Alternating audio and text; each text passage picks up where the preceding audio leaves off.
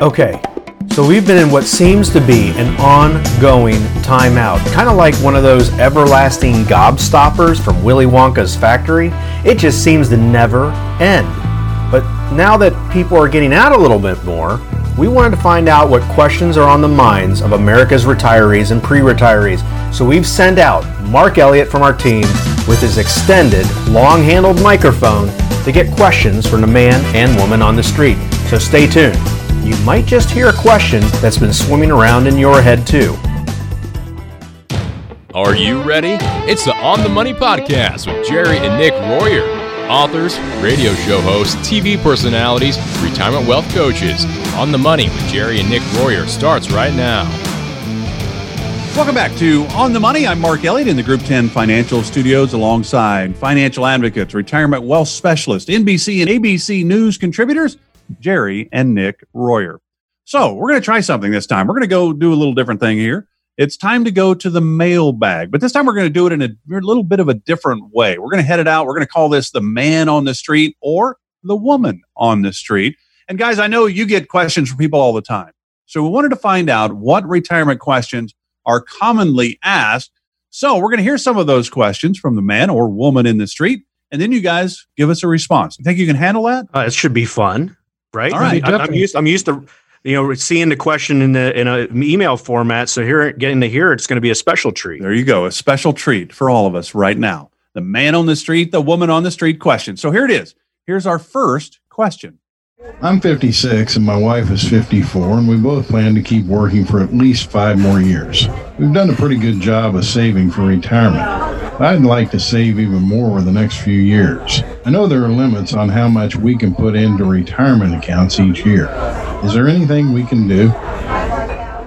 That's a great question. Yeah, I'll say that's awesome news, but you can continue to save more you know that doesn't happen very often in retirement if you're trying to save in an ira since you are over 50 you and your wife can add $6000 plus and another thousand as a catch-up contribution since you are over 50 so that's $7,000 for you and $7,000 for your wife. That's $14,000 total each year yeah, that you could and so if they plan on doing that five more years, that's 14,000 total each year they could do for five more years. Now, if they've got a 401k and a 403b, or maybe even some 457 plans, or maybe a thrift uh, savings plan if you work for the federal government, you can actually put in $19,500 if you have those plans, uh, $19,500 plus another catch up of $6,500 if you're over 50 on top of that 19,500. So that's $26,000 a year that you can do.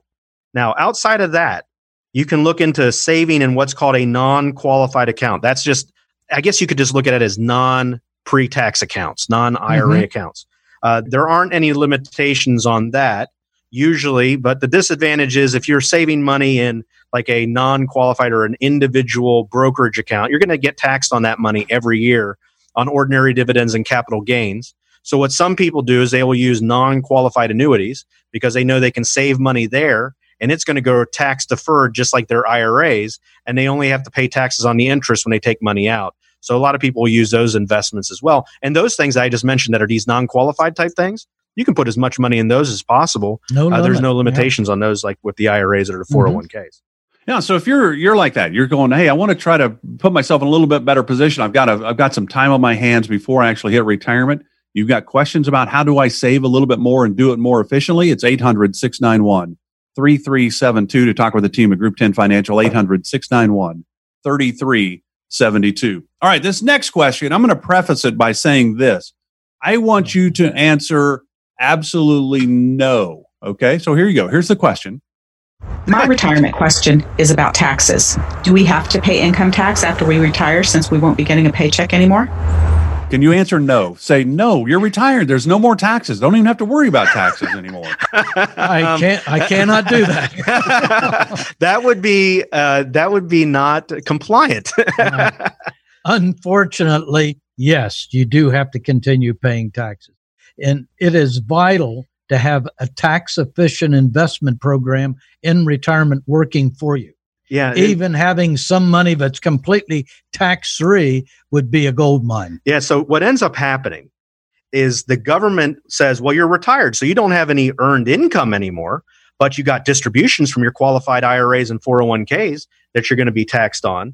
You've got uh, pensions and you've got uh, those types of accounts uh, that you're being taxed on. You got rental income. You're, you're going to have taxes on that too. You got required minimum distribution, so I'm going to tax that. Uh, you know, so there's all these. You got 1099s from bank accounts.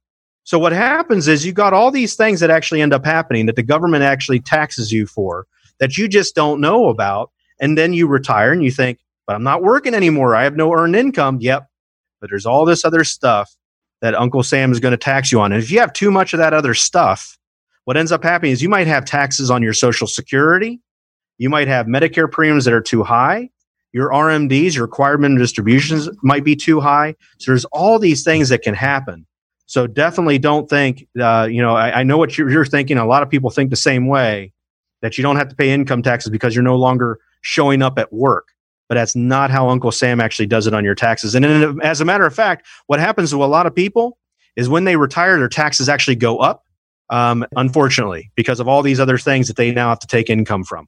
Sad. That's a sad answer. I wanted no taxes once I retired, but that's not how it all works. You have questions about taxes. This is something you cannot overlook. It's 800 691 3372 to chat with the team at Group 10 Financial. 800 691 3372. All right, here you go. Here's the next question from the man on the street. What happens if I retire and start withdrawing from my retirement accounts, but then decide to go back to work? Would there be any penalties for doing that? Well, there's no penalties if you are over 59 and a half when you do it. And you're taking money out of IRAs. Right. Or 401ks. Yeah, there wouldn't be any penalty. What can happen is your income is too high, your taxes could go up. Because you're and, taking work income and, and investment income. It. Yep.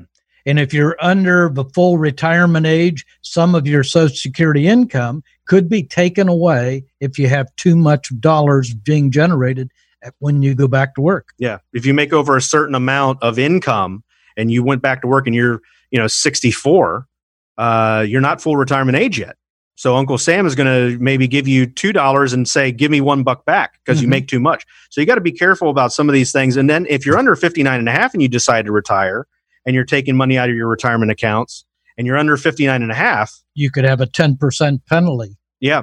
Uh, uh, again, that's on top of the tax. So you'd have the taxes, and then because you're under 59 and a half, a 10% federal excise tax on top of that. So these are things you got to be careful of, especially if you decide I'm going to retire before my full retirement age.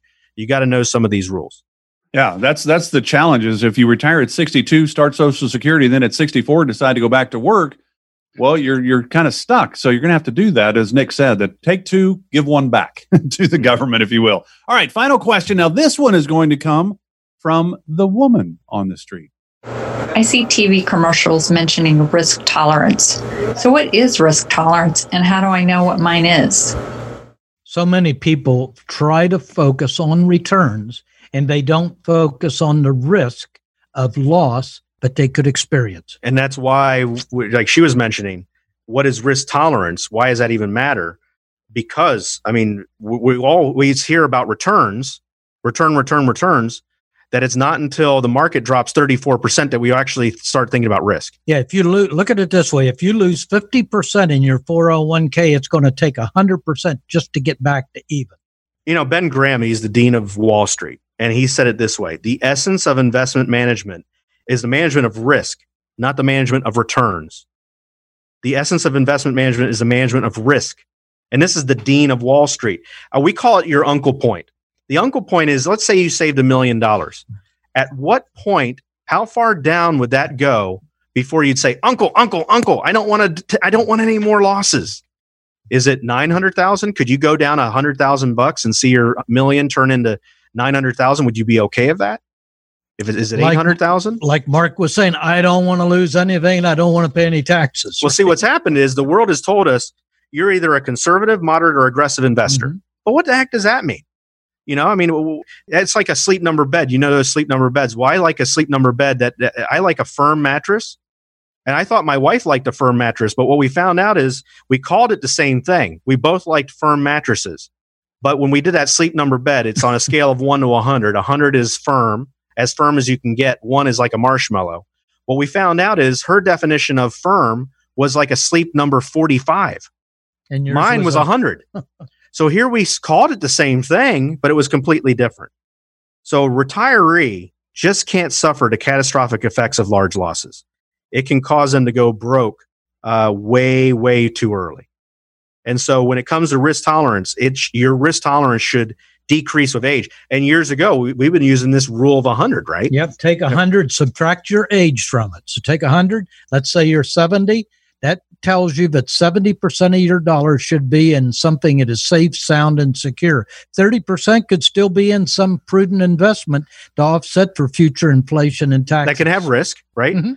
some risk, but Yeah, it's got to be managed risk. But I mean, eighty percent people uh, of people that we meet with, they have a mismatch. They say, "I want, uh, uh, you know, this portfolio," but then when we actually do a stress test on their actual money, it is a complete polar mismatch. And we can do a stress test on your money and help you make sure that your investments match how you are, uh, you know, what risk you are comfortable taking. A lot of people, what we end up finding is, though, um, they have downside risk in their portfolio where they could lose hundreds of thousands of dollars and they never knew it. And now is a good time, especially with what's going on uh, in the volatility that we've had in the market. Now is a good time to look at your situation and maybe say, "Hmm, maybe what I should do is a risk realignment on my money. Okay. And, and maybe I'm taking on more risk than I actually should be taking um, because it's a lot harder when you're not working anymore. It's a lot harder to build back that wealth. The number, of course, 800 691 3372. And of course, you can also text the word retire to that same number as well 800 691 3372. So call or text the word retire to 800 691 3372. Get started. No time like the present. 800 691 3372. Guys, enjoyed it. Have a great week. We'll do it again next week. Don't forget, you can go to onthemoneyshow.com. Onthemoneyshow.com. You can download our podcast right there. And then also you can go to our website, group10financial.com. It doesn't matter if you spell the 1010 or T-E-N, group10financial.com for so many other great resources and free downloads out there for you to use anytime you want. And until then, once more, I want to thank you for your time, this time, until next time. So long, everyone.